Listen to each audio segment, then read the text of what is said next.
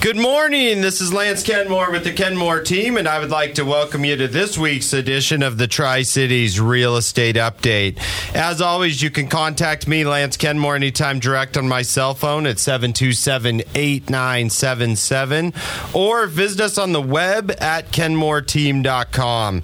Once again, I always like to thank John for hosting and everybody here at the station for working to make this happen. Mr. John McKay, how you doing over there? Well, waiting for the rain. Oh. Supposedly. Yes, it's been threatening, it's been nice, but man, I got to tell you, we ate lunch at the office. Our new office has outdoor patio, and we've got some outdoor furniture. There was 3 days this last week that we were out on the patio for lunch, and so I tell you, that's kind of rare in October, so it's still it's still feeling pretty good. We've been busy. This is the week we launch. We have a magazine called Kenmore Quarterly that we put out, and so I guess I'll just tell you for my local story, it was really interesting when the quarterly comes out. We have a spread in there of the statistics for the quarter, and then we compare that over last quarters, like go back 2020, 2019, and you look at average price point in Tri-Cities, and then, but when you break it down, we break it down by like 200 to 300,000, 400 to 500,000. There was a number in there. Third quarter in Tri-Cities, $800,000 plus homes. Wow. In third quarter, 40 of them had sold in the third quarter. That's got to be a record. It is, because when you look back in our magazine and you look at that stats tracking, you go back and the normal number over the course of the last 3 years, it was like 16, 13, 13. I mean, It was a just in-your-face, can't-ignore, drastically crazy number. You know, you also go back and look at that, too, and there's a reason why their average sales price has gone to $430, you know, over 430. So it was just interesting to go through that, look at that. If you have any questions about that, go to KenmoreTeam.com. We have a publication section. Click on publications, and you can see this quarter's magazine. Our photographer and staff put together. It's an amazing spread. It's digital, so you can just click right through it. But before we get to today's topic, we always like to start off with our crazy celebrity real estate story. And I'm kind of sticking with that whole October theme here. And so I've got an address for you, McKay, and with our October scary Halloween theme, I've got an address for you for a home that's on the market. Okay. 1428 Elm Street. Oh. You know it? Yes. It's for sale. Wow. It is currently right now for sale. For those that don't know, the 1984 classic, A Nightmare on Elm Street, the house that was used as the facade for that has come on the market. And I absolutely love these freaking agents that put this home on the market. They are not reviewing offers until all offers are due by midnight on Halloween. On Halloween. And just in case you wanted to see the house and get a chance to look at it before it goes off the market again, they are doing on Halloween night. The agents are actually going to be there handing out candy at that house. It was just too much for me, man. I saw that article, and I was. Does it come with a complimentary exorcism? Absolutely. I mean, this was just. I mean, and I can only guess. I hope that their outfits are appropriate for the movie. But if you did want to own that property, it's on the market for listing price at 3.25. And actually, a director has it listed. Bought it. She bought it back in 2013 for $2.1 million. So I wasn't expecting to find that when I was doing the research for the show, but pretty cool to see that house come on the market, especially this time of year. Great marketing going on there. Well, one of the things we always like to look at, and I talked briefly about that, is the local real estate story and kind of the economic look there. We've got some inventory back, which is allowing some of our buyers that have been out of the market a chance to get some homes. So we're floating up over that 325 mark on the inventory situation. We've seen it be as low as 225. And so still significantly lower than it's been the last couple of years, but returning to a level that makes it possible for sideline buyers to get back into the market. One of the things I thought I would do today in kind of honor of Halloween and October is I thought I would come up with what I call the nightmare real estate scenarios. And so since we had the whole Nightmare on Elm Street house for sale, I went through and said, if I look back in the history of real estate and what they tell you not to do and things that I may or may not have been a part of over the years. He will disavow any knowledge. We will disavow any knowledge. But the nightmare real estate scenarios that they talk about. And the first one that I wrote down for a seller, and this can happen. They don't just talk about it as case studies in the real estate books and training, but this can happen. I have seen it firsthand happen. And that is that as a seller, you sell your house twice. You sell it to two different buyers at the same time. That is a nightmare real estate story. How can that even happen? Okay, McKay, that's a great question. And listeners might be saying, like, you got to be kidding me. How could this happen? Well, in the current environment that we're in now, for somebody that didn't understand what they were doing... Oh, a FISBO. It could be a FISBO, but it also could be just a multiple offer situation. Mm-hmm. And so what can happen if somebody doesn't understand what's going on and doesn't realize what is going on is somebody could mistakenly believe that an offer was dead. So let's say that a buyer in this market, we can have multiple offers. Very common to have multiple offers. So let's say Mr. Seller gets two offers and they're reviewing them and they're very, very close. And they said, you know what, but this first offer is better. It's cash. Yeah, it's cash. It's nice. The expiration is not till tomorrow night. I like it. So let's counter them. Now, I want about 5,000 more from that buyer. Let's counter them 5,000 higher and see what we get. So the agent fires off the offer, the counter offer, in writing, email delivery to the firm, the other agent, and says, here it is. Other agent's offended. Buyer's offended. Says, get out of here. We're not. We made you a great cash offer. We're not looking at a counter offer. Get out of here with that. We're not doing it. This happens verbally. So you assume it's dead. It's dead. They're gone. They're gone. In fact, their other agent was so offended, he said he was leaving right now to show them other houses. Okay. So then you say, you know what we should do is we had that second offer. Let's get them out a counter offer because the other guys are gone. They're not going to be involved. So you send out a counter offer to buyer number two. Why that's going on, and buyer number two says, great, let me get with my client, let me get him to sign it, I'm excited about this, I'll get it right back to you. Why that's happening, offended buyer number one looks at two houses and says, you know what, I don't think that other counteroffer was that bad, actually, now that I've seen what else is on the market. They say to their agent, what's the expiration on that counteroffer? Well, verbally, we told them we were out, but the expiration's actually not till tonight at 9 p.m. And I say, you know what? Let's do it. Let's go for it. Actually, go ahead. Let's sign it. So they sign it. They don't call the other agent back, but they sign it and they send it back.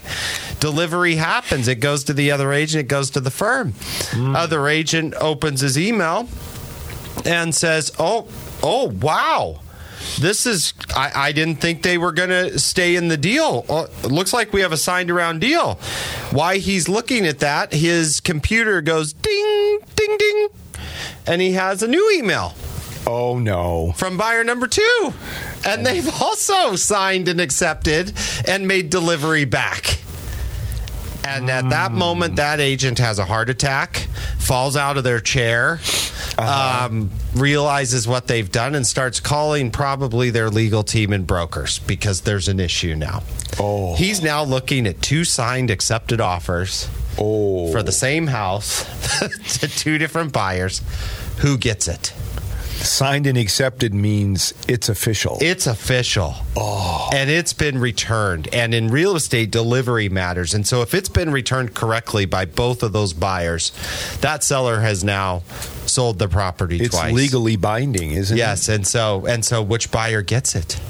Well, only a judge and an attorney is going to be able to tell us this, but there's a problem here, a big problem. And so that's going to be escalated way beyond Lance Kenmore in the show. Those are legal questions that happen, but there's a lot of things that would be looked at and that has happened in the Tri-Cities. In that situation, that has happened recently in the Tri-Cities. No, not recently, but I have knowledge of multiple times that this has happened, even in our market.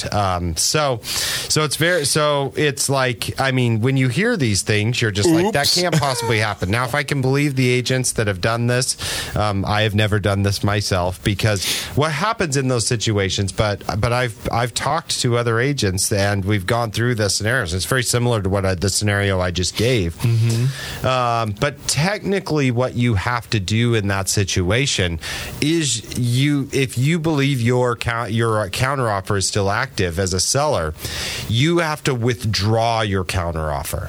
Oh. In writing. And so you have to make a delivery. Even though that buyer verbally said, I'm out, and they walked away, there's still some time frames out there that make that a live offer. At this point, a live grenade, basically, that was about to go off. So you have to withdraw your counteroffer officially before you make another counteroffer to the buyer. It's not going to come down to, a lot of people listening will be like, well, whoever got it back first, is obviously going to get it, and that's not exactly how that works. And so that's a nightmare real estate story. It's not musical chairs. No. So for the seller, it's bad for, it's a nightmare for the seller. Obviously, only one of those 2 buyers is going to end up with the house, and so there's repercussions there. And then there's a blight on the agent themselves. Oh, absolutely. It goes on and on and on. So, the big thing that I wrote down some notes that said, how do you prevent this? Well, number one, the biggest strategy you do is you make sure that you've withdrawn any counteroffers or offers that you have out there before making another offer. Mm-hmm. The second thing you can do is in that situation is number one, just don't do that in the beginning. Don't make multiple counteroffers, because a lot of people are like, well, let's counter both and see who gets back to us with the best terms. Well, the problem is that they both might get back to you with accepting those terms. That's the nightmare scenario. So do not put yourself in that situation. The second nightmare scenario, and these are all scenarios in real estate that are scary. It's Halloween. It's our Halloween show about scary real estate stories, the things that people do not think about happening during a transaction. And the second one that I wrote down in that situation is you are buying a property from a seller. Yes. The seller has contracted to work with you, and they've agreed to sell your house. And we've had situations where then during the transaction, before closing, the seller dies. Oh, that's a scary real estate story. So the seller obviously cannot complete the transaction. So now what happens is a lot of people say, well, who's my contract with? And a lot of people want to think that that contract goes directly to the estate, but not necessarily, because now that property is going to change vesting potentially, and it's going to, depending, now there's a lot of different ways. I can't speak to it. There's a lot of different legal structures that you could set up that might make that transaction still go together, but there's a lot of times when it doesn't. And so, for instance, if that estate needs to be probated, now that it's going to have to go through probate to determine and settle that estate, and then who's going to be in control of that after if there's the not fact. A clear definition of who takes control if owner dies. If he already has a will that says my wife assumes all my property, then it's a little clearer, right? Well, then you want to think it is, McKay, but these are actually legal questions that you and I cannot answer. Okay, I'm just guessing. We could do a 5-hour show. It's going to help, yes. It's going to make it a lot better, but I've been through these scenarios where that wasn't the case, and then we're having to, even with that in place, there's going to be a probate process. Wow. It's the transaction's going to extend.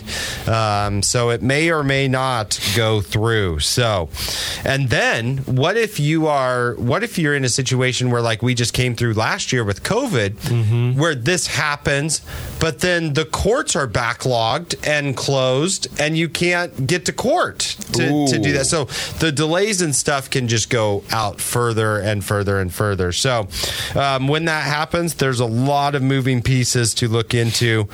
Real estate nightmare scenario. No one likes to get those calls. I've gotten those calls before. We've had to pass that information on to our buyers. And we've also been on the other side of that where we represented us as sellers in that situation. And so a lot of moving parts there, a lot of communication that has to take place. Folks, the Nightmare on Elm Street house is currently for sale. An iconic legend. We are talking today about scary real estate situations in honor of that sale. We've gone over two of them. When we come back from the break, we're going to hit a couple more. And not scary is, I'm going to have a pick three for you after the break of some of our great new inventory. Right here on News Talk 870. Welcome back to the Tri-Cities Real Estate Update. Today we've been talking about scary real estate stories. Yes. What can happen, our kind of our pre-Halloween edition here, but the only thing not scary about today's show is our inventory. We've got some new listings. The guys in the office have been super busy. We've been doing just a ton of evaluations, but we've put some new homes on the market this week. So my pick three, number one, 3431 South Conway in Kennewick. This is that awesome Shadow Run neighborhood in Kennewick. 3-bedroom, 3-bath house, plus a home office, 2,072 square feet, newer exterior paint, interior paint, and a newer heat pump. You've got a large family room, gas fireplace, opens up to the dining area, beautifully updated kitchen with granite countertops, main level master suite with patio access, private, fully fenced backyard. And this is coming in close to parks, close to school, golf, $425,000. Wow. Now, pick number two, you say there's no good houses under $250,000 in Tri-Cities. There is today. 1903 North 12th Avenue in Pasco. This is a nicely updated, move-in ready, 2-bedroom, 1-bath, central Pasco location. Laminate wood flooring, vinyl windows, new roof, new mini split heat pump, updated kitchen, fully fenced yard, and we're coming in on that deal at $229,900. That is a hard price point in Tri-Cities to find. And then pick number three, 5626 Deer Street in West Richland. Everybody needs a big shop, right? So need a home with a shop. This is the one for you. 3-bedroom, 2-bath, new roof in 2016, new windows, exterior paint, updated lap siding, 1,512 square foot home. Really, really well done. And then you could put all of your cars inside. You've got Boater RV, 3 bay doors in this shop, 1 RV bay, tons of storage. And this is all on 0.63 of an acre. Pretty good. And that's coming in at $375,000. Wow. So we've got some really, really good inventory out there. Nothing scary scary about that. The only thing scary is how fast they're going to move. Those ones are going to move very, very, very quickly. Go to KenmoreTeam.com. If you got any questions about that, shoot us a message. Before the break, we hit some scary, scary real estate stories. Double selling a house, property seller dies. All kinds of things that can happen. Another one that I wrote down that we have had happen and is very scary in real estate is, as a seller, you find the perfect house you want to move to.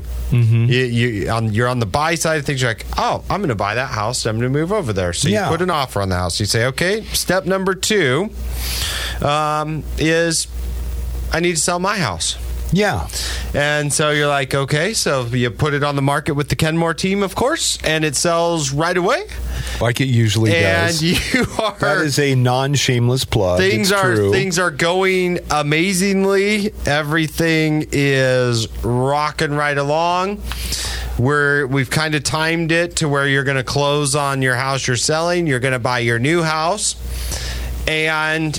we are a week from closing. Mm-hmm. Everything's done. Appraisals are in. I mean, we're basically just signing and going. And you've already packed up all your stuff in your house. You've packed up all of your stuff. You're ready to move. And the house you're buying, let's say, had one of the nightmare scenarios we talked about before the break. The seller of that house dies or passes away. Oh. Or there is a flood in that house, or part of it burns down. So now you're all packed up. You're moving in a week because you did what? You sold your house.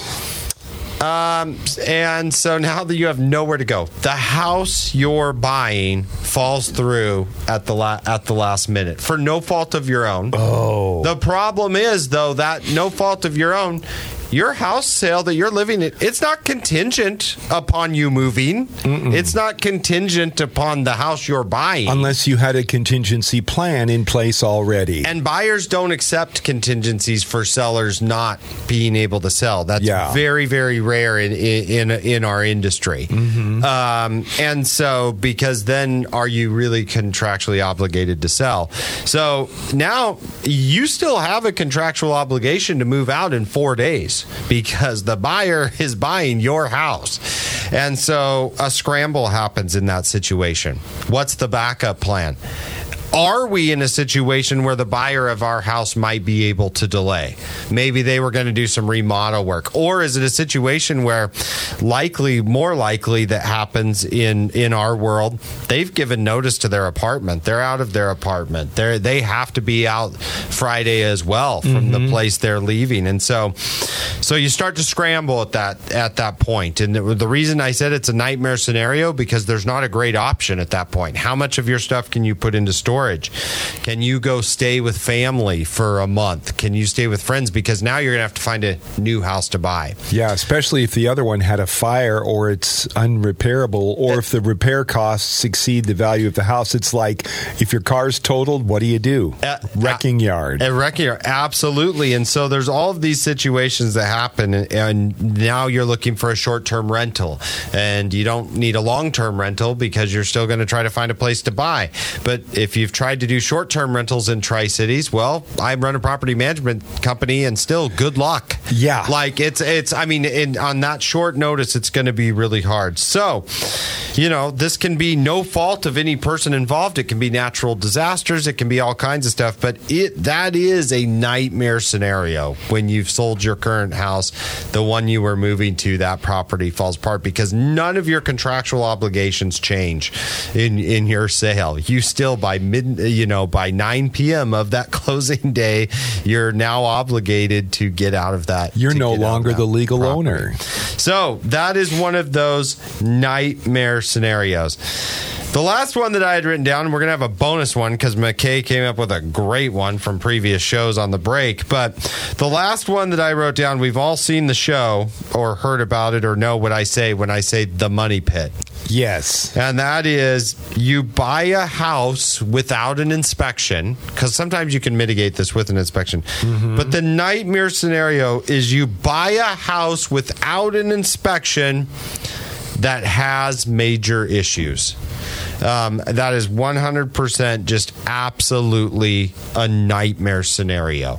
You don't know. And I wrote down just a couple of the ones for fun. I put foundation, I put structural, I put groundwater issues that you might not know. Or liens against the property. Yeah, and then McKay hits us with the bonus one from the break, and that is unknown or potential liens against the property. You hope that you discover this during the title report process and you have title insurance, but I've seen things happen before. That's a matter of disclosure, isn't it? Like when the seller purposely tries to hide it, usually? Absolutely, because not only have they indicated that to you on a property disclosure form, they've also had to indicate that to the title company when they filled out the title company's paperwork. And so there's a bunch of different layers to that. And so if some of that was undiscovered and your title insurance was not perfected, that could be a big issue. And so leaning on a title and escrow officer is a huge one. We don't always talk about this in the industry. Some people get mad at me when I do talk about it. I always get one or two of those emails, but it's scary. It's the side that you want to avoid. I only talk about it from the perspective of these are the type of situations we are hired to keep our clients out of. That to me reinforces why would you do anything on your own? Because if you're doing this on your own, unless you're very savvy, you run into this situation, you could be toast. Yeah, absolutely. It scares me when I think about, there's a lot going on in our industry. There's some major lawsuits with the Department of Justice and the National Association of Realtors about splitting up commissions, and it's being masked, in my opinion, as a transparency of commissions. But at the end of the day, my biggest fear is that buyers will end up without representation that don't know what they're doing. Yeah. And so as much as we can prevent that from happening, that buyer beware situation could be, I don't want to see the industry go back to that because I think it's dangerous for people that are not protected. So, So we will be keeping an eye on all of that. And in celebration of 1428 Elm Street on the market, that was our October Scary Real Estate Story Show, folks. Not scary real estate. If you have questions about any situations, go to KenmoreTeam.com, shoot us a message, and we will be right back here next week. Right here on News Talk 870. Boo!